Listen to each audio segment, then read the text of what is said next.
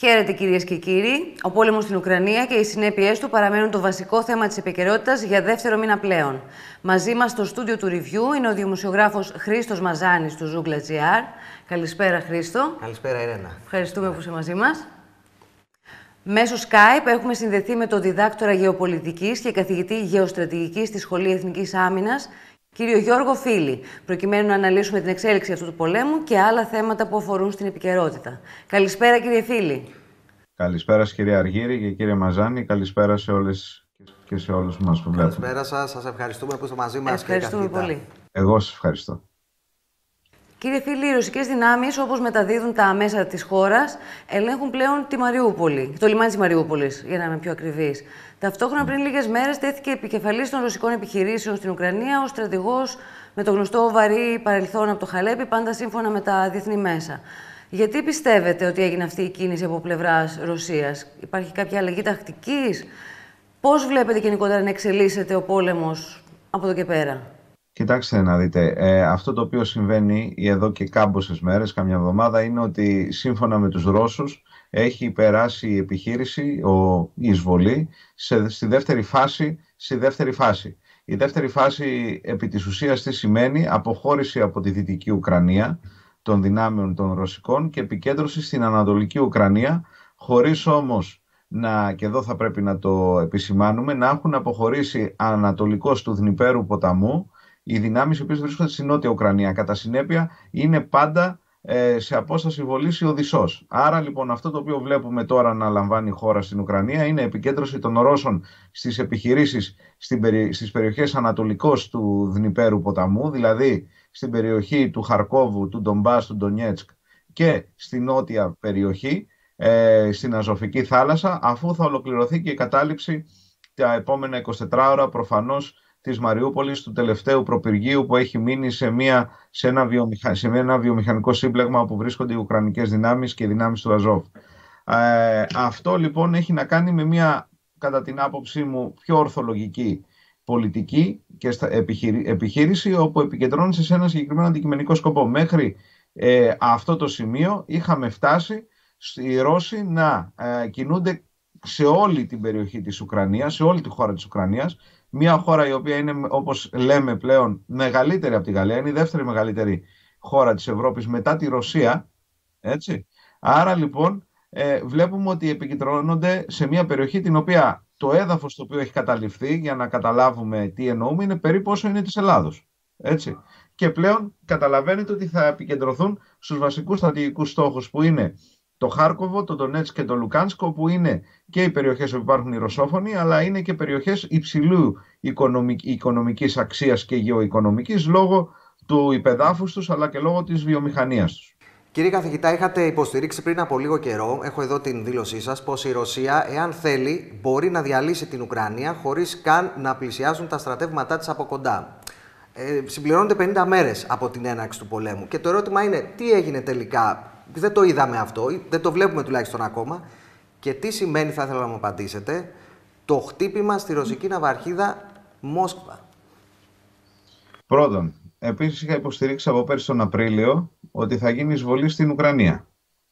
Ένα το οποίο θα ήθελα να θέσω υπόψη σας. Δεύτερον, αυτό το οποίο υποστήριξα ε, δεν, δεν έγινε για τον απλούστατο λόγο ότι οι Ρώσοι επιλέξανε να στείλουν τα στρατεύματά τους και να μην στείλουν μόνο τις πυράβλους τους θα πρέπει να γνωρίζουν οι φίλες και οι φίλοι που μας βλέπουν ότι η πυραυλική τεχνολογία της Ρωσίας αυτή τη στιγμή είναι μη ανασχέσιμη από το ΝΑΤΟ. Και αυτό δεν το λέω εγώ. Θα πάτε να μιλήσετε με οποιονδήποτε ειδικό στην πυραυλική τεχνολογία και στις στρατιωτικές σχολές και επειδή την προηγούμενη εβδομάδα βρισκόμουν και δίδαξα στη Σχολή Ναυτικών Δοκίμων, είχα ακριβώς τη συγκεκριμένη, τη συγκεκριμένη ε, συζήτηση με ειδικού, ειδικότερους ημών, για μένα μιλάω προφανώς, στην πυραυλική τεχνολογία. Αυτό λοιπόν το οποίο θέλω να πω για το θέμα είναι ότι η Ρωσία και ο κύριος Πούτιν προφανώς επέλεξε να κάνει τον πόλεμο όπως έγινε ο προηγούμενος. Και αυτό προφανώς βγήκε δύσκολο και δεν του βγήκε ε, θετικό στην αρχή. Ο πόλεμος ο προηγούμενος ήταν το πώς κατελήφθη η Κρυμαία. Θεωρήσανε λοιπόν οι Ρώσοι ότι μάλλον θα γίνει σε μεγαλύτερο σε μεγένθηση η περίπτωση της Κρυμαίας το 2014, όπου επί δεν έπεσε του φεκιά και κατελήφθη η περιοχή. προφανώς οι Ουκρανοί προετοιμάστηκαν. Βοηθήθηκαν από το ΝΑΤΟ, έτσι, ε, εξοπλίστησαν και ταμπουρώθηκαν στα μεγάλα τους αστικά κέντρα χωρίς να θέλουν να επιτεθούν και να πολεμήσουν σε ανοιχτό πεδίο. Αυτό λοιπόν το οποίο συνέβη. Πρώτον, η στρατιωτική, ε, το δόγμα μάχης των Ουκρανών σε συνάρτηση με την θέληση και το σχεδιασμό των, των Ρώσων να μην χρησιμοποιήσουν από την αρχή την οπλική ισχύ την οποία διαθέτουν, οδηγήσε την κατάσταση σε, αυτό το, σε, σε, σε, αυτή, σε αυτή την μακρό, μακρόσυρτη πολεμική επιχείρηση. Άρα έχει γίνει Επί... λάθος εκτίμηση, κύριε καθηγητά, από ναι, ναι, το στρατιωτικό επιτελείο. Η εκτίμηση ήταν της Ρωσίας ότι πάνε σε μια χώρα για να μείνουν. Δεν θεωρούν οι, οι Ρώσοι την Ουκρανία μη Ρωσία. Άρα λοιπόν δεν θέλουν να καταστρέψουν και δεν θέλανε τουλάχιστον να καταστρέψουν την περιοχή στην οποία θα μείνουν οι ίδιοι. Άρα λοιπόν από τη στιγμή που διαπιστώνουν σταδιακώς ότι τουλάχιστον η Δυτική Ουκρανία αλλά και τα στρατεύματα τα οποία τους αντιτίθεται δεν έχουν κανένα σκοπό να παραδοθούν, προφανώς όπως βλέπετε σιγά σιγά μπαίνουμε στο, στο επόμενο στάδιο το οποίο έχει να κάνει με χρησιμοποίηση οπλικών συστημάτων πολύ πιο ε, καταστρεπτικών σε σχέση με αυτά τα οποία είχαν το πρώτο μήνα, αν μπορούμε να το πούμε. Άρα βγάζουν σιγά σιγά και νέα όπλα, καλύτερα όπλα λέτε σιγά σιγά. Ναι, γιατί, γιατί δεν τα χρησιμοποίησαν από την αρχή. Ε, χρησιμοποίησαν άρματα μάχης, χρησιμοποίησαν τεθωρακισμένα τα οποία ήταν παλιάς τεχνολογίας και δεν χρησιμοποίησαν και την αεροπορία τους στην αρχή. Αυτό είναι λογικό υπό την έννοια ότι προφανώς φυλάνε, αν μπορώ να το πω έτσι, τα καλά τους οπλικά συστήματα σε περίπτωση που οδηγηθούμε σε κρίση και οδηγηθούν οι Ρώσοι με το ΝΑΤΟ, όπως, όπως καταλαβαίνετε. Αλλά η, πυραυλη, η πυραυλική τους πλέον ε, υπεροχή νομίζω ότι φαίνεται στο, σε αυτή την καταστρεπτικότητα την οποία έχουν επιφέρει και στις πόλεις της Ουκρανίας αλλά και στο μέτωπο που φαίνεται σιγά σιγά να αλλάζει η ισορροπία επί του εδάφους. Κάτι το οποίο νομίζω ότι θα φανεί το επόμενο χρονικό διάστημα περισσότερο επειδή οι δυνάμεις τους από όλη την Ουκρανία έχουν επικεντρωθεί πλέον στην ανατολική ε, πλευρά. Άρα καταλαβαίνετε ότι πάμε όντως πλέον σε έναν ε, μακροχρόνιο πόλεμο, όχι σε έναν πόλεμο τύπου έξι ημερών, ξεκάθαρα, αλλά αυτό έχει να κάνει κυρίως με την πολιτική απόφαση ε, των Ρώσων το πώς να ξεκινήσουν αυτές τις επιχειρήσεις. Προφανώς σιγά σιγά αλλάζει αυτό, αλλά καταλαβαίνετε ότι η αλλαγή αυτού δημιουργεί, θα δημιουργήσει και ακόμα και περισσότερα χθήματα, ακόμα και περισσότερη καταστροφή, ακόμα περισσότερο πόνο. Το χτύπημα στην Αβαρχίδα, να μας απαντήσετε και πώς το βλέπετε αυτό, τι σημαίνει ε, αυτό; Αυτό προφανώς έχει να κάνει με ε, τα οπλικά συστήματα τα οποία έχουν παραδοθεί από τους, ε, από τους νατοικούς και από τις δυτικές χώρες προς την ε, Ουκρανία και κατά συνέπεια όπως καταλαβαίνετε όντως είναι μεγάλης αξίας και επιχειρησιακής αλλά και πρεστής διότι μιλάμε για ένα καταδρομικό μάχη στο οποίο είναι πλωτές πυροβολαρχίες. Για να καταλάβετε, υπάρχουν τρεις ζώνες αντιεροπορική προστασίας αυτού του σκάφους, με συμπεριλαμβανομένου S300 ναυτική έκδοση των S300, των S300 για να έχουν τη μεγαλύτερη αντιεροπορική κάλυψη. Κάτι το οποίο φαίνεται, εάν δεχτούμε ότι οι Ουκρανοί έχουν δίκιο ότι το χτυπήσανε οι Ουκρανοί και αποδειχθεί φυσικά ότι αυτό έγινε, ότι δεν λειτουργήσε, κάτι δεν λειτουργήσε καλά ή εν πάση περιπτώσει κάτι κάνανε καλό οι Ουκρανοί ή οι Νατοικοί οι οποίοι τους βοηθάνε. Αυτό, προσέξτε, έχει πολύ μεγάλη σημασία, κυρίως για το πρεστίζ της όλης ε, και της Ρωσίας. Ε, υπενθυμίζω, στο πόλεμο του Λιβάνου με το Ισραήλ είχε καταφέρει η Χεσμολάχ να χτυπήσει μια κορβέτα Ισραηλινή σε μεγάλη απόσταση από την Ανατολική, στην Ανατολική Μεσόγειο, από τις ακτές του Λιβάνου. Προφανώς αυτό δεν οδήγησε στην αποχώρηση του Ισραήλ από το Λίβανο, αλλά καταλαβαίνετε ότι ε, ε, βοηθήθηκε και η προπαγάνδα αλλά και η τοποθέτηση της Χεσμολάχ. Το ίδιο ακριβώς συμβαίνει και με τις Ουκρανικές ενόπλες δυνάμεις. Το κατά πόσο όμως αυτό θα αλλάξει το επίπεδο, α, η, την ισορροπία δυνάμεων, καταλαβαίνετε ότι δεν θα την αλλάξει στα, ε, ε, σε μεγάλο βαθμό αυτή τη στιγμή, διότι δεν υφίσταται ουκρανικό ναυτικό. Όμως υπάρχει και ένας άλλος κίνδυνος, ε, κυρία Αργύρη και κύριε Μαζάνη. Ο κίνδυνος είναι ακριβώς επειδή στραπατσάρεται, να το πω έτσι, και τσαλακώνεται το πρεστής του κυρίου Πούτιν, να αντιδράσει με, με ασύμετρο τρόπο για με ένα τέτοιο χτύπημα, όπως καταλαβαίνετε, για να, ε, για να αλλάξει την ατζέντα. Έτσι, έτσι. Άρα λοιπόν τέτοιου τύπου χτυπήματα θα πρέπει να καταλαβαίνουμε και να γνωρίζουμε ότι προφανώς μπορεί να φέρουν αντιδράσεις οι οποίες να μην είναι συμμετρικές με βάση αυτό το οποίο συμβαίνει και οφείλω να σας πω, αφού συζητάμε στο συγκεκριμένο ζήτημα, ότι το ότι οι ρωσικές δυνάμεις αδειάσανε, να το πω έτσι, την Δυτική Ουκρανία και φύγαν από το Κίεβο, εγώ δεν θα το έπαιρνα ως πολύ καλό σημάδι για τη Δυτική Ουκρανία και την περιοχή του Κιέβου. Δηλαδή, δεν είναι Τι αναμένετε σε αυτή την περιοχή, γιατί αυτό που λέτε είναι πολύ λογικό, ε, εφόσον ναι. δεν είχε στόχο να φύγουν οι ρωσικές δυνάμεις από τη Μαύρη Θάλασσα φυσικά και ήταν αναμενόμενο το αποτέλεσμα κάποιου είδους αντίδρασης που δεν τη γνωρίζουμε. να Σε τι στοχεύει αυτή η κίνηση; Θα, θα, το πω μια, θα σας το πω, αυτό μόνο εκτίμηση μπορούμε να κάνουμε. Δεν είμαστε στο μυαλό ούτε του κ. Πούτιν ούτε του Ρωσικού Γενικού Επιτελείου, αλλά θα σας πω μια λογική. Η λογική του να αφήσεις απείραχτη, να το πω έτσι, όλες τις γραμμές ανεφοδιασμού της Δυτικής Ουκρανίας και να έρχονται όπλα και οπλικά, ο, οπλισμός ε, και πλέον επιθετικά όπλα από τη Δύση προς την Ουκρανία όπου θα μεταφέρονται στην Ανατολική δεν νομίζω ότι είναι προς όφελος της Ρωσίας ούτε δεν έχει τη δυνατότητα να το σταματήσει η Ρωσία άμα θέλει. Άρα λοιπόν αυτό το οποίο εγώ α, υπάρχει πιθανότητα μάλλον να το πω έτσι είναι ότι να δούμε πλέον μεγάλα πλήγματα σταδιακά στη Δυτική Ουκρανία όπου θα ουδετεροποιήσουν να το πω έτσι την περιοχή για να μην μπορούν εύκολα να μπουν οι Δυτικοί.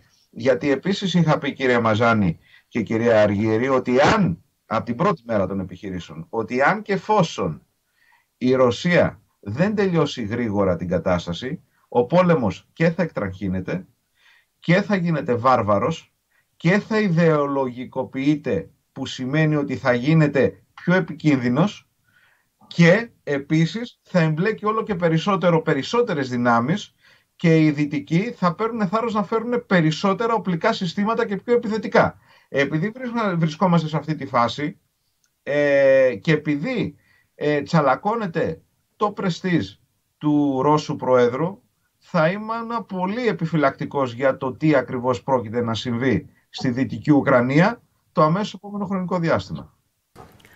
Πέρα από το καθαρά στρατιωτικό σκέλος, ε, κατά την εκτίμησή σας, έχουν αποτέλεσμα το αποτέλεσμα που επιθυμούν τουλάχιστον οι Ευρωπαίοι ηγέτες ή κυρώσεις που επιβάλλουν στη Ρωσία. Γιατί βλέπουμε το ρούβλι να σταθεροποιείται πλέον έναντι του δολαρίου, τα αποθέματα χρυσού της Ρωσίας να αυξάνονται, αγορές στην Ασία να, προσ... να ζητά αγορές προς την Ασία για να ισοφαρίσει αυτό που χάνει από την Ευρώπη. Τελικά, ποιον πλήττουν οι κυρώσεις που επιβάλλονται προς τη Ρωσία; Οι κυρώσεις, όπως καταλαβαίνετε, κυρία Αργύρη, είναι δίκοπο μαχαίρι. Γιατί όταν ζούμε σε έναν παγκοσμιοποιημένο οικονομικό σε οικονομικό επίπεδο κόσμο όπου υπάρχουν η, ε, αυτό που λέμε το interdependence, έτσι, η αλληλεξάρτηση, να το πούμε έτσι, προφανώς καταλαβαίνετε ότι πλέον δεν μιλάμε για κυρώσεις όπου θα πάθει κάτι η Ρωσία και δεν θα πάθει τίποτα η Δύση ή εν πάση η Ευρώπη, αλλά μιλάμε πλέον για κυρώσεις όπου είναι ένας αγώνας ποιος θα καταρρεύσει πρώτος. Γιατί περί αυτού συζητάμε αυτή τη στιγμή. Τώρα, το ζήτημά μας, όπως πολύ σωστά το θέσατε, είναι ότι το ρούβλι δεν πήρε την κατιούσα όπως λέγανε οι δυτικοί στο συγκεκριμένο θέμα. Και επίσης και κάτι άλλο συμβαίνει. Εάν και εφόσον αποδειχθεί ότι θα έρθει σε συμφωνία η Ρωσία σε πώληση πετρελαίου στα 35 δολάρια το βαρέλι, θέλω να μου πει κάποιος λογικός άνθρωπος στη φάση που ζούμε, ποια δυτική εταιρεία δεν θα πάει να αγοράσει. Όπως πάνε και αγοράζουν επί της ουσίας. Δηλαδή, αλλιώς είναι τι λένε στα μίντια και αλλιώς είναι το τι συμβαίνει ακριβώς. Δεν το συζητώ πλέον για τους Ινδούς, οι οποίοι τις προηγούμενες μέρες είχαμε επεισόδιο live, να το πω έτσι, μεταξύ του Ινδού και του Αμερικανού ε, Υπουργού Εξωτερικών. Με άλλα λόγια, δε, έχει απομονωθεί από τη Δύση η Ρωσία. Δεν έχει απομονωθεί από τον πλανήτη. Και ε, ξέρετε, ο πλανήτης δεν είναι η Δύση. Ο πλανήτης είναι η βασική ε, ενεργοβόρα αγορά στον πλανήτη, είναι η Ασία. Και στην Ασία δεν υπάρχει ακόμα μια τέτοια κατάσταση και επίσης δεν βλέπουμε τους Άραβες να ακούνε τα κελέσματα των Δυτικών. Δηλαδή γιατί οι Άραβες δεν αυξάνουν την παραγωγή; Γιατί οι Άραβες αυξήσανε η Σαουδική Αραβία το, το, το, την τιμή του πετρελαίου, σαν να λένε σε όλους πηγαίνετε να αγοράσετε πετρέλαιο από τους Ρώσους.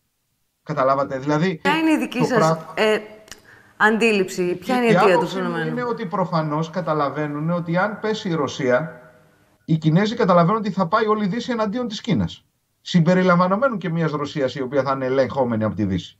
Άρα λοιπόν ουδής νουνεχής άνθρωπος θα θεωρήσει ότι η Δύση, ότι θα θέλει η Δύση να κατεσχίσει της Ρωσίας. Όλοι θέλουν την Ρωσία, ε, να σας το πω έτσι, αποδυναμωμένη μεν, αλλά μέσα στο διεθνές σύστημα και να είναι πόλος. Δεν θέλουν τη Ρωσία να καταρρεύσει και να πάει με τη Δύση. Όταν λέω όλοι, εννοώ η μη δυτική, για να είμαι ξεκάθαρος. Επειδή λοιπόν ζούμε σε ένα πολυπολικό σύστημα, καταλαβαίνετε ότι η, αντίληψη των πραγμάτων είναι ότι αν πέσει η Ρωσία δεν θα έχουμε πολυπολικό σύστημα. Θα πάμε σε ένα διπολισμό Κίνας-Αμερικής, που ε, Δύσης, Αμερικής κατά βάση, η οποία, το οποίο μπορεί να φέρει ακόμα μεγαλύτερη σύγκρουση και επίσης καταλαβαίνουν οι ίδιοι οι Κινέζοι και οι Ινδοί ότι δεν πρόκειται, όπως καταλαβαίνετε, να μακροημερεύσουν σε ένα σύστημα που δεν υπάρχει εξισορροπιστής ισχύως της Δύσης. Στη Δύση, όπως είναι η Ρωσία. Άρα λοιπόν νομίζω ότι για όλους τους ε, ανθρώπους οι οποίοι ασχολούνται με το ρεαλισμό στις διεθνείς σχέσεις και όχι με την ε, ευγενείς θεωρίες, αντιλαμβανόμαστε ότι αν θέλουμε έναν πολυπολικό κόσμο, καμία χώρα στον πλανήτη δεν θέλει να καταστραφεί, όπως δεν θέλει κάποιος να καταρρεύσει η Αμερική, όπως καταλαβαίνετε, ή να καταρρεύσει η Ευρωπαϊκή Ένωση. Για να προχωρήσουμε και σε, στα υπόλοιπα ερωτήματα, ε, Καταρχάς, το θέμα της Φιλανδίας και της Σουηδίας, που είναι πολύ σημαντικό, διότι φαίνεται ότι οι δύο χώρες εισέρχονται σε αποφασιστική φάση για την ένταξή τους στο ΝΑΤΟ. Τώρα, πόσο σας ανησυχεί αυτό, δεδομένου ότι για τους Ρώσους αυτό φαίνεται να είναι μια κόκκινη γραμμή. Έτσι. Και σήμερα, μάλιστα, υπήρχαν δηλώσεις, η Μόσχα μίλησε για πυρηνική ομπρέλα στη Βαλτική. Και υπάρχουν και αναφορές από ό,τι ε, είδαμε σήμερα στα διεθνή μέσα ενημέρωσης, ότι ήδη στέλνεται ρωσικό στρατός στα σύνορα με τη Φινλανδία. Τι βλέπετε εσείς; Πάμε για μεγαλύτερη σύγκρουση εκεί; Ε, επίσης, ε, είχαμε, είχα πει από πέρσι πριν το καλοκαίρι ότι αυτό στην Ουκρανία, εάν εκτυλιχθεί εκεί, θα συνεχίσει με άλλα επεισόδια σε άλλα πεδία. Αυτό συμβαίνει γιατί όπως πολύ σωστά συζητάμε, είναι πλανητικό το ζήτημα, δεν είναι η Ουκρανία. Από το ένα είναι ο Ουκρανικός λαός, έτσι. Υπάρχει το δράμα των Ουκρανών, δεν το συζητάμε αυτό. Αλλά όταν ένας στρατηγιστής στο Νέο Δελχή, στο Πεκίνο, στις Βρυξέλλες, ο Θεός να τους κάνει στις Βρυξέλλες, και στην Ουάσιγκτον θα πάνε να δημιουργήσουν ε, υψηλή στρατηγική, την Ουκρανία θα τη θεωρήσουν αυτό που λέγεται χρήσιμος ηλίθιος. Είναι αυτό που έλεγε ο Winston Churchill, γιατί πρέπει να το πούμε αυτό για να καταλάβουμε τι συμβαίνει. Έλεγε ο Winston Churchill ότι η Μεγάλη Βρετανία θα πολεμήσει μέχρι τελευταίας δρανίδας του αίματος του τελευταίου Ινδού στρατιώτη τη. Ναι, εσείς λοιπόν, βλέπετε όμως, η εκτίμησή σας είναι ότι θα μπει στο ΝΑΤΟ η Φιλανδία λοιπόν, και η Σουηδία ή όχι; Είναι ότι αν μπει στο ΝΑΤΟ η Φιλανδία και η Σουηδία θα υπάρξει ρωσική αντίδραση. Δεν ξέρω αν θα μπει, όπως καταλαβαίνετε. Ε, πιστεύω όμως ότι αν μπει αν μπει, οι Ρώσοι θα αντιδράσουν. Ναι, ε, μα σας ρωτάω αν ε, πιστεύετε ότι θα μπει ή όχι. Ε, ε, θα γίνει, τι λέτε; Πιστεύω ότι θα μπει, ναι. ναι. Θα μπει. Άρα θα πάμε για αντίδραση των Ρώσων. Η κατάσταση στην Ουκρανία, να το πω με απλά λόγια για να μην. Και, και οι δύο χώρες ή μόνο η Φιλανδία; Το αρχικό πρόβλημα των Ρώσων είναι η Φιλανδία. Και εσείς πιστεύετε ότι θα μπει στον επαρχία, να σας το πω πολύ απλά. Από την εποχή του Μεγάλου Πέτρου ναι, και τον ναι. πόλεμο με τους Σουηδούς, τους βόρειους μεγάλους πολέμους του Μεγάλου Πέτρου, η Φιλανδία θεωρείται ως η χώρα η οποία θα προστατεύσει την Αγία Πετρούπολη. Καταλαβαίνετε, θα της δώσει στρατηγικό βάθος από προς βορράν.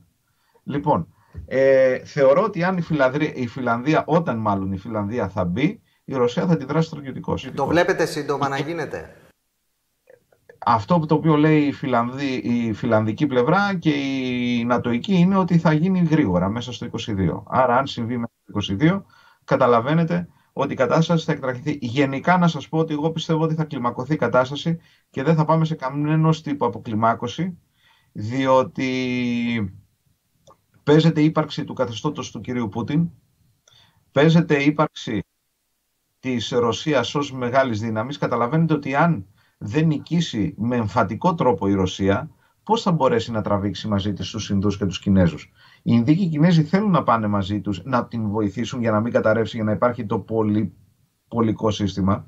Αλλά αν πάει ως η τιμένη ή μη νικήτρια, να το πω έτσι. Όχι η τιμένη, η τιμένη πολύ δύσκολα. Αλλά αν πάει ως μη νικήτρια, καταλαβαίνετε ότι θα είναι, ε, πώς να πω τώρα, το αποπέδι, ειδικά των Κινέζων. Άρα όπως, όπως θεωρώ λοιπόν ότι εάν η Δύση συνεχίσει έτσι όπως συνεχίζει, ε, η Ρωσία θα συνεχίσει και αυτή στον ίδιο ρυθμό. Άρα λοιπόν θα πάμε σε μια κατάσταση που οι Αμερικανοί λένε, όπως λένε, τα πράγματα θα γίνουν χειρότερα πριν γίνουν καλύτερα. Πάμε λίγο πιο κοντά στα δικά μας. Πιστεύετε ότι είναι τυχαία η αποφυγή του Ζελένσκι να μιλήσει για την τουρκική εισβολή στην Κύπρο τόσο στην Ελληνική Βουλή όσο και στην Κυπριακή; Και εξελίσσοντας το ερώτημα, πώς επηρεάζονται οι ισορροπίες Ελλάδας-Τουρκίας από τις εξελίξεις στην Ουκρανία; Υπάρχει κάποιος τρόπος που θα μπορούσε να κινηθεί η δική μας η Ελλάδα για να συνεισφέρει στην ειρήνη, στην πραγματικά σωστή θέση στην ιστορία, να διεκδικήσει αυτά που οφείλει να διεκδικήσει και δικαιούται στις ομογένειες στην Ουκρανία και στην Ρωσία. Και στα ελληνικά φυσικά. Ωραία. Λοιπόν, πρώτον, ο κύριος Ζελένσκι ε, προσέβαλε τον ελληνισμό, όπως καταλαβαίνετε. Αυτά τα τεχνικά λάθη και κόπηκε η σύνδεση, ε, επειδή όταν μίλαγε η κυρία Πρόεδρος της Κυπριακής Βουλής, δεν υπάρχουν. Και εν πάση περιπτώσει, αν κοβόταν η σύνδεση, θα μπορούσαν να, το, να την ξανασυνεχίσουν τη σύνδεση. Το ότι κόπηκε και δεν ξαναεμφανίστηκε, ε, ή μάλλον είχαμε μια κάποια ρωσική επιδρομή εκεί που βρίσκεται ο κύριος Ζελένσκι, ή εν πάση περιπτώσει δεν του άρεσε, ε, δεν του αρέσει η, αυτό το οποίο άκουγε και αυτό το οποίο θα έπρεπε να πει. Το ερώτημα λοιπόν δεν είναι γιατί δεν είπε ο κύριος Ζελένσκι αυτά που είπε, γιατί κάθε λογικός άνθρωπος κάθε λογικός άνθρωπος θα καταλάβει ότι δεν θα τα έλεγε. Όταν η, η Τουρκία τον βοηθάει με τον τρόπο που τον βοηθάει. Το ερώτημα είναι εμείς γιατί περιμέναμε τον κύριο Ζελένσκι να ακούσουμε στην Ελληνική Βουλή ή στην Κυπριακή; Δεν φταίει ο κύριος Ζελένσκι, εμείς φταίμε. Εμείς φταίμε το ότι δεν μας λαμβάνουν σοβαρά υπόψη. Γιατί αυτό ήταν προσβολή. Ήταν προσβολή αυτό που έγινε στην Κυπριακή Βουλή και ήταν προσβολή αυτό που έγινε στην Ελληνική Βουλή, όπως καταλαβαίνετε. Και μου κάνει τρομερή εντύπωση ότι αυτού του τύπου τα ευτράπελα συμβαίνουν μόνο όταν έχουν να κάνουν να μιλάνε με Έλληνες. Αυτό δεν, είναι, δεν σας έχει προβληματίσει.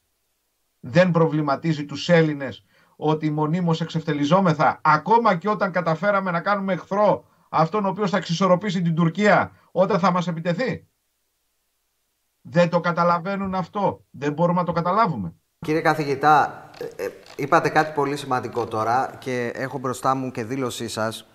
Ε, έχετε μιλήσει πολύ για τα ελληνοτουρκικά. Εγώ θα επιμείνω, είναι και ερωτήματα αναγνωστών του Ζουγκλατζιά. Τον Ιανουάριο του 2022, συγκεκριμένα, είχατε δηλώσει το εξής: Πως η Ελλάδα και η Τουρκία βρίσκονται σε τροχιά στρατιωτικής αντιπαράθεσης. Όχι σε κάποιον αόριστο μελλοντικό χρόνο, αλλά σύντομα. Το αν θα είναι μικρό, λέτε, ή μεγάλο θερμό επεισόδιο είναι κάτι που αναμένεται να το δούμε μετά από και τα τελευταία γεγονότα, τις τελευταίες εξελίξεις και δεδομένου ότι ακούγονται και διάφορα για εκείνη τη συνάντηση που είχε γίνει με τον Ερντογάν, ο Πρωθυπουργός είχε συναντηθεί με τον Ερντογάν και είχαν, ακούγονταν διάφορα ότι θα μοιράσουν τον πλούτο στο Αιγαίο κλπ. Πιστεύετε ακόμα και σήμερα που μιλάμε ότι είμαστε σε τροχιά στρατιωτικής αντιπαράθεσης με την Τουρκία, δηλαδή κάποια στιγμή θα συγκρουστούμε στρατιωτικά; Από το Μάρτιο του 2018 το έχω πει όχι μόνο από το 20. Και τώρα εσείς θα μου πείτε, μα το λέτε τέσσερα χρόνια. Δεν είμαι σεισμολόγος που θα πει κάποτε θα γίνει σεισμός. Αυτό βασίζεται στα εμπειρικά δεδομένα το πώς λειτουργεί η Τουρκία, στα εμπειρικά δεδομένα το πώς δεν λειτουργεί η Ελλάδα και επίσης στη γεωπολιτική πραγματικότητα και ισορροπία. Όταν δεν σε λαμβάνουν σοβαρά υπόψη σου, δηλαδή όταν δεν, αντι... δεν μας λαμβάνουν σοβαρά ότι θα αντιδράσουμε εάν θα γίνει κάτι, αυτό είναι το πρόβλημά μας θα το επιχειρήσουν. Αυτό έλεγα. Οδεύουμε Τώρα, κατά την άποψή σας σε στρατιωτική σύγκρουση με την Τουρκία στο άμεσο μέλλον; Ναι, προφανώς. Διότι αυτή τη στιγμή ε, αυτό το οποίο κατά την άποψή μου Πρώτον και γύρω αυτό το οποίο συμφωνούμε όλοι ότι συμβαίνει είναι ότι, δεν υπά... ότι τα σύνορα αλλάζουν στην Ευρώπη. Δεν ξέρω πώς κάποιος θα σκεφτεί το τι θα γίνει στην ε, Ρωσία και στην Ουκρανία. Τα σύνορα έχουν αλλάξει αυτή τη στιγμή στην Ευρώπη, στην Ανατολική Ευρώπη τουλάχιστον. De facto. Δεύτερον, αποδεικνύεται ότι στην Ευρώπη γίνονται πόλεμοι τύπου Δευτέρου Παγκοσμίου Πολέμου. Συμβατικοί μεγάλης κλίμακος. Όπως θα το δούμε και τις επόμενες ημέρες στον Ντομπάς. Τρίτον, βλέπουμε ότι το διεθνές δίκαιο δεν έχει καμία σχέση με την έννοια της ε, γεωπολιτικής. Τέταρτον, και πιο σημαντικό απ' όλα, το παραμυθάκι του τύπου θα σε βάλω κύρωση και εσύ θα σταματήσεις δεν ισχύει. Όταν θα μπει το γεωπολιτικό και το γεωοικονομικό στη μέση και θα το βάλει σε μια ζυγαριά, το γεωπολιτικό θα, θα υπερισχύσει. Αυτού του τύπου ότι θα του κάνω κύρωση και αυτός θα γυρίσει πίσω, αυτά δεν γίνονται σε σοβαρά κράτη. Και δεν γίνονται σίγουρα σε κράτη όπως η Τουρκία. Λοιπόν, η Τουρκία έχει καταδείξει και καταδεικνύει αυτή τη στιγμή, μάλλον όχι, έχει εισβάλει σε τρία-τέσσερα κράτη ταυτοχρόνως και στα τρία από αυτά, εξαιρούμενου του Αζερβαϊτζάν και μέρος της Λιβύης, δεν τις έχει, έχει εισβάλει επί της χωρίς την άδεια των χωρών εκείνων, όπως είναι η Κύπρος, η Συρία και η υπόλοιπη της Λιβύης, και το Βόρειο Ιράκ. Λοιπόν, έχει ναι, αλλά δεν είναι το ίδιο όμως, κύριε Φιλή. Είμαστε στο ΝΑΤΟ. Τι σημαίνει αυτό και; Αυτό ξέρετε τι σημαίνει; Θα σας πω τι σημαίνει που είμαστε στο ΝΑΤΟ. Σημαίνει ότι το ΝΑΤΟ θα αποστηρώσει τη σύγκρουση. Καταλάβατε; Γιατί, γιατί το ΝΑΤΟ δεν τον ενδιαφέρει αν τα σύνορα θα πάνε λίγο πιο δεξιά, λίγο πιο αριστερά στην Ελλάδα-Τουρκία. Ξέρετε γιατί; Γιατί ελέγχει και την Ελλάδα και την Τουρκία. Όπως ακριβώς η Ρωσία στη σύγκρουση Αρμενίας ε, ναι, Αζερβαϊτζάν. Τι έκανε η Ρωσία, τους άφησε να φαγωθούν 40 μέρες, μιλάω για πέρσι. Άλλαξε η ισορροπία δυνάμεων με έναν τρόπο που να αντικατοπτρίζει τη διαφορά ισχύως μεταξύ Αζερβαϊτζάν και Αρμενίας όπως διαμορφώθηκε τα τελευταία 30 χρόνια και την κρίσιμη στιγμή που οι Αρμένοι οδηγούνταν στην τελική ήττα και να χάσουν όλο τον Αγκόνο Καραμπάχ, τότε τους σταμάτησαν τους Αζέρους οι Ρώσοι. Μέχρι τότε τους κοιτάζανε, ξέρετε γιατί; Θα το πω λαϊκά μας είπαν, τους είπανε μας έχετε πρίξει 40 χρόνια με την ιστορία σας, φαγωθείτε, να φτιαχτεί μια νέα ισορροπία, να ερεμήσουμε για τα επόμενα 50 χρόνια. Και τι έγινε, ο κύριος Αλίγεφ έκανε παρέλαση, οι Αρμένοι λένε ευχαριστώ στον κύριο ε, Πούτιν γιατί δεν κατελήφθη όλο τον Αγκόνο Καραμπάχ και οι Ρώσοι μπήκαν ως ενδιάμεση σε μια περιοχή που δεν ήταν εκεί. Αυτό είναι, αγαπητοί φίλοι, η έννοια και η επιτομή κατά την άποψή μου της μεγάλης δύναμης. Αυτό ακριβώς λοιπόν μπορεί να συμβεί σε ένα, μια ελληνοτουρκική αντιπαράθεση. Δηλαδή η μεγάλη δύναμη ΗΠΑ να μας αφήσει. Δεν από 40 μέρες γιατί δεν αντέχουμε και είναι τέτοια η, η περιοχή, η, η σημασία της που δεν, δεν υπάρχει περίπτωση. Αλλά το να σου κάνει ή να σου αφήσει τρεις μέρες να αλλάξει λίγο το στάτους, ώστε να οδηγηθεί σε μια επαναδιαπραγμάτευση για να επανέλθει η ισορροπία όπως θα θεωρηθεί, εμένα δεν μπορώ να μου πει κάποιος ότι δεν μπορεί να συμβεί κάτι τέτοιο και έχω απόλυτο επιχείρημα κατά την άποψή μου και το επιχείρημα αυτό είναι τι έγινε πέρσι στον Κάφκασο. Άρα λοιπόν το είμαι στο ΝΑΤΟ ή δεν είμαι και ακόμα περισσότερο κύριε Μαζάνη μου. Η Αρμενία ήταν στο σύμφωνο συλλογικής ασφαλείας της Ρωσίας και το Αζερβαϊτζάν δεν ήταν.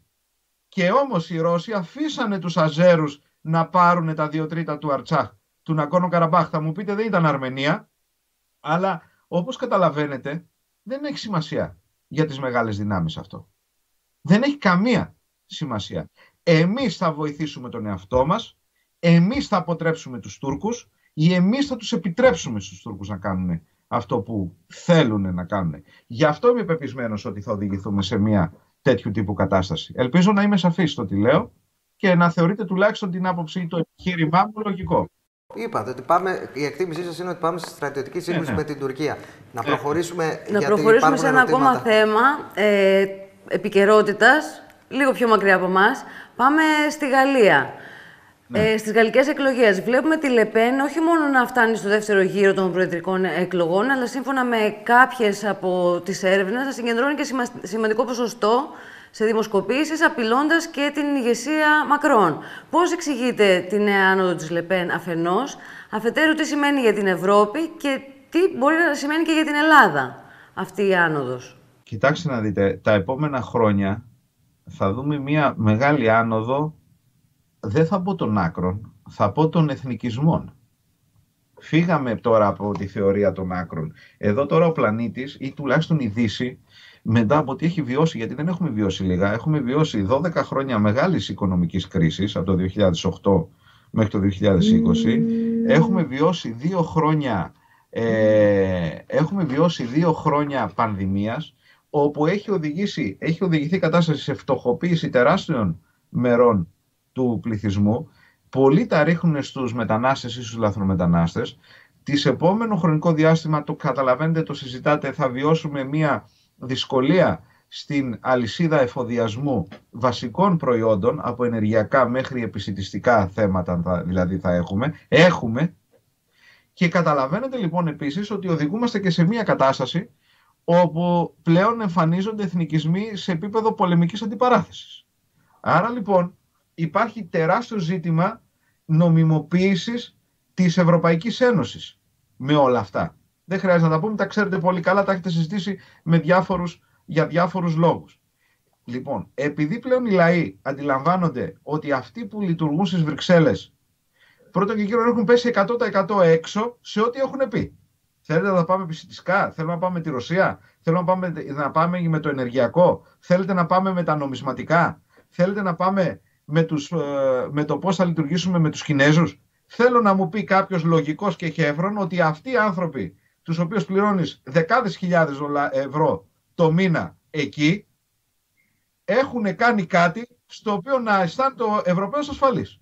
Άρα λοιπόν, αυτό το οποίο λέμε το legitimacy problem, έτσι στις, στα αγγλοσαξονικά να το πω έτσι που το λένε στο χωριό μου, έτσι, δηλαδή υπάρχει ζήτημα νομιμοποίησης της Ευρωπαϊκής Ένωσης πλέον και δημοκρατικών θεσμών. Πώς αποφασίζουν, τι αποφασίζουν και για ποιο λόγο το αποφασίζουν. Λοιπόν, όλο αυτό όπως καταλαβαίνετε και συν ότι προσπαθούν να έχουμε να βιώ, πολλές κοινωνίες νιώθουν ή μεγάλα κομμάτια του πληθυσμού νιώθουν ε, περιθωριοποιημένα. Αλλά και βασική τους ε, ιδεολογία της παράδοσης και η ιδεολογική τους και ψυχολογική τους και ταυτοτική τους συγκρότηση να καταραίει και να φτιάχνεται σώνει και καλά κάτι άλλο, ε, όλα αυτά όπως καταλαβαίνετε δεν είναι κάτι το οποίο κάποιος θα κάτσει στον καναπέ και θα δει ένα reality, θα τη δράσει. Άρα λοιπόν αυτό το οποίο είναι στη Γαλλία είναι λογικό που συμβαίνει με βάση τις συνθήκες που έχουμε. Τώρα για την Ελλάδα νομίζω αυτό που πρέπει να πούμε είναι ότι η πατρίδα μας αυτή τη στιγμή ε, δεν έχει να φοβηθεί είτε μείνει ο κύριος Μακρόν είτε μείνει είτε έρθει η κυρία Λεπέν. Δηλαδή η, ως σοβαρό κράτος η Γαλλία έχει, έχει στρατηγική που δεν αλλάζει κάθε Σαββατοκύριακο ούτε αλλάζει το Δεκέμβρη το Σεπτέμβρη είναι ψηλά, δεν, δεν ασχολούμαστε με το φυσικό αέριο γιατί κανείς δεν το θέλει και τώρα πάμε και το βγάζουμε μετά από έξι μήνες. Λοιπόν, έχει σοβαρή, σταθερή, στρατηγική ε, και ε, δόγμα εξωτερικής πολιτικής. Άρα λοιπόν εγώ νομίζω ότι με τους Γάλλους είναι η μόνη μεγάλη δύναμη αγαπητοί φίλοι και πυρηνική δύναμη στην οποία δεν θα πω να βασιζόμαστε γιατί όπως σας είπα σε κανένα δεν βασίζεσαι αλλά να θεωρήσουμε ότι τα συμφέροντά μας είναι αρκετά κοντά με τα δικά τους σε επίπεδο ώστε να μας βοηθήσουν την κρίσιμη στιγμή. Άρα λοιπόν νομίζω ότι με τη Γαλλία θα πρέπει να ενδυναμώσουμε τις σχέσεις μας όσο περισσότερο γίνεται ε, και φυσικά η απάντησή μου στο τι μπορεί να συμβεί στην Ελλάδα από εδώ και πέρα σε σχέση με αυτά που γίνονται στη Γαλλία είναι μέσα στην απάντηση που ε, στην τοποθέτησή μου αναφορικά με την Ευρώπη και την άνοδο των, ε, προσέξτε, η ταμπέλα λαϊκισμός είναι η εύκολη διέξοδος στο να πεις ότι δεν ασχολούμε, η ελίτ δεν ασχολούνται με τα προβλήματα μιας μεγάλης πλειοψηφίας ή μεγάλης ομάδας των ανθρώπων τους οποίους ζητάνε την ψήφο τους. Έτσι. Θες να ρωτήσεις κάτι γιατί... Θα ήθελα να ρωτήσω αν έχει κάτι να προσθέσει ακόμα ο κύριος Φίλης πριν ολοκληρώσουμε την ε, συνάντηση αν, αυτή. Αν, αν, μου επιτρέπεις, ε, επειδή μιλήσατε πριν για το φυσικό αέριο και είναι κάτι το οποίο το είδαμε αυτές τις μέρες και το ρωτάει πολλοί κόσμος. Ε, να σας υπενθυμίσω ότι το Ινστιτούτο Ενέργειας της Νότιο-Ανατολικής Ευρώπης αναφέρθηκε πριν λίγες μέρες στα αποθέματα φυσικού αέριου. Το γνωρίζετε κύριε Φίλη άλλωστε. Και έκανε ε, λόγος σε αυτή την έκθεση. Είμαι επιτροπές εκεί, οπότε 70 με 93 κυβικά φυσικού αερίου. Δηλαδή, αυτό σημαίνει, όπως λέει το Ινστιτούτο, ότι θα μπορούσε να καλυφθεί το 15 με 20% των καταναλώσεων της Ευρωπαϊκής Ένωσης. Μεγάλος αριθμός. Και το ερώτημα είναι, τώρα είναι καλό αυτό που γίνεται; Δηλαδή, Παρουσιάζεται ότι πάμε να βγάλουμε τα κοιτάσματα, υπάρχουν κοιτάσματα, φυσικό αέριο, θα λύσουμε το πρόβλημά μας κλπ. Είναι καλό ή δεν το βλέπετε με καλό μάτι, κύριε καθηγητά. Γιατί μπαίνουμε στο μικροσκόπιο προφανώς, έτσι. Ε, Αν... Κοιτάξτε να δείτε. Όπως λέω και στους φοιτητές, υπάρχουν δύο περιπτώσεις. Υπάρχει αυτό που λέμε ότι είναι ευλογία, που είναι η Νορβηγία ως παράδειγμα, το φυσικό αέριο, και υπάρχει κάτι το οποίο είναι κατάρα, όπως είναι η Νιγηρία. Δηλαδή, το ότι έχεις φυσικό, προσέξτε, αρχικώς για να είμαστε ακριβείς, το αν έχουμε ή δεν έχουμε θα αποδειχθεί όταν θα, γίνει, θα γίνουν οι, οι έρευνες, έτσι, οι γεωτρήσεις. Τώρα με τα 2D, με τα 3D ε, και όλες αυτές τις στατιστικές και τα γεωλογικά, οι εκτιμήσεις υπάρχουν ότι υπάρχουν πάρα πολλοί στόχοι. Λοιπόν, Κύριε λοιπόν, καθηγητά, να, σας ρωτώ ευθέως, η εκτίμησή σας τώρα ποια είναι, αφού έχετε τις ναι. πληροφορίες, έχουμε ή δεν έχουμε; Ε, να σας το πω διαφορετικά. Αυτά τα στοιχεία τα οποία έχουμε κάνουν τις εταιρείες να έρθουν τρέχοντας. Το θέμα είναι εάν το ελληνικό κράτος βοηθάει τις εταιρείες για να έρθουν τρέχοντας, γιατί το α και το ω είναι το ε, πλαίσιο το επενδυτικό, όπως καταλαβαίνετε, και βέβαια είναι εάν και εφόσον καταλαβαίνουν οι εταιρείες ότι το κράτος υποστηρίζει να γίνει κάτι. Γιατί όταν θα έρθουν εδώ, θα κάτσουν τρία χρόνια και θα κοιτάζονται και ανα πάσα στιγμή θα σου λέει ότι θα έρθει το οποιοδήποτε βάρκα και θα σου πει περιβαλλοντολογικό τελείωσε, ε, τότε όπως καταλαβαίνετε θα πάνε για άλλα αλλού. Τώρα λοιπόν επειδή ακριβώς βρίσκεται σε πολύ μεγάλη ανάγκη η Ευρώπη, είχα επίσης τοποθετηθεί και πριν τα Χριστούγεννα ότι εν ώψη της κρίσης στην Ουκρανία και ο EastMed θα γίνει και τελικά θα μας αναγκάσουν οι ξένοι να βγάλουμε τα κοιτάσματά μας. Οι ξένοι, όχι εμείς, οι ξένοι θα μας αναγκάσουν. Γιατί εμείς μέχρι στιγμής η πολιτική που είχαμε ήταν ε, περιβαντολογικά και δεν ασχολούμαστε με τέτοια φλιναφήματα. Όλοι οι άλλοι στην Μεσόγειο είναι χαζοί και εμείς είμαστε έξυπνοι. Ενώ δεν έχουμε να φάμε και δεν έχουμε μαντήλι να κλάψουμε με αυτά που έχουμε βιώσει τα τελευταία 15 χρόνια. Άρα λοιπόν είναι πολύ καλό. Αυτό θέλω να πω. Και επίσης είναι κατανοητό ότι δεν είναι ανάγκη να φύγουμε από τις ΑΠΕ οι ΑΠΕ όμως έχουν συγκεκριμένα μειονεκτήματα, όπως θα πρέπει να ε, κάνουμε το χώρο της βροχής για να έχει αέρα όταν θα το χρειαζόμαστε και ήλιο όταν θα το θέλουμε. Και επίσης δεν μπορούμε να τα, να τα, να τα αποθηκεύσουμε. Από τη στιγμή που η τεχνολογία ακόμα δεν έχουμε φτάσει εκεί, Εντάξει, καλό είναι λέμε αν είναι, αν είναι καλό ή κακό για τη χώρα. Γιατί θα μπορούσε να πει κάποιος μπαίνουν σωστό οι λιγνίτες που όντως έχουμε και όντως έχουμε δοκιμάσει, στη μετάβαση αυτή θα μπορούσαν να παίξουν κάποιο ρόλο δεδομένου και του, του κόστους πλέον του φυσικού αερίου; Έστω και την τελευταία στιγμή φερθήκαμε ορθολογικά. Τα ανοίγουμε άρον-άρον ξανά, γιατί, γιατί προφανώς όπως καταλαβαίνετε, πρώτον γύρω η Ελλάδα δεν είναι Κίνα, να το πούμε έτσι. Δηλαδή το ενεργειακό μας και περιβαλλοντολογικό μας αποτύπωμα που τρέχαμε να τα κλείσουμε όλα, δηλαδή δεν έχασε η Βενετιά Βελόνη για το αν θα έχει η Ελλάδα λιγνίτες ή δεν θα έχει. Προσέξτε με, για την ώρα το μόνο ορυκτό στο οποίο έχουμε αυτονομία. Δηλαδή πείτε μου εσείς, στο σπίτι σας θα βγάλετε τους λέβητες πετρελαίου περιμένοντας σε τρία χρόνια να περάσει το δίκτυο φυσικού αερίου για να έρθει λέγοντας ότι εγώ θέλω να γίνω πράσινος αλλά δεν πειράζει, στα τρία χρόνια ας ψοφήσω εγώ και η οικογένειά μου περιμένοντας να, να έρθει ή το δίκτυο ή να βάλω το φωτοβολταϊκό. Δηλαδή, θέλω να πω, έχει χαθεί ο ορθολογισμός. Αυτό είναι το πρόβλημα στην πατρίδα. Ορθολογικός. Βγάζουμε, ε, ε, έχουμε τους λιγνίτες μέχρι όσο δεν θα τους χρειαζόμαστε. Πάμε με το φυσικό αέριο γιατί το χρειάζονται όλοι οι άλλοι και εμείς, άρα θα έχουμε και έσοδα και θα αυξηθεί. Προφανώς, μόνο μιλήστε με τον, ε, με, με τον Ηλία τον Κονοφάγο, με τον κύριο Μπασιά, με τον κύριο Σταμπολή, με την κυρία Φωκιανού, με τον κύριο Φόσκολο. Δεν θα σας τα πω εγώ αυτά, τα ξέρετε, θα μιλήσετε με όλους τους άλλους. Να σας πούνε πόσες δουλειές θα δημιουργηθούν. Και βέβαια πηγαίνεις και με τις ΑΠΕ. Προφανώς είμαστε ένα ευλογημένο μέρος. Κάνεις και τις ΑΠΕ σου και προσέχεις όταν θα, θα δημιουργηθείς και θα κάνεις αυτές τις ε, επενδύσεις για, τα, ε, για το φυσικό αέριο να τελούνται και να πληρούνται όλοι οι περιβαλλοντολογικές μελέτες. Δηλαδή όλοι οι άλλοι τι κάνουν. Σε εμάς θα συμβούν όλα, τα πάντα. Κύριε Φίλη, ευχαριστούμε πάρα πολύ που ήσασταν μαζί μας. Εγώ σας ευχαριστώ με τιμάτε. Ευχαριστώ, Μαζάρη, ευχαριστούμε. Να, να έχετε μια καλή συνέχεια.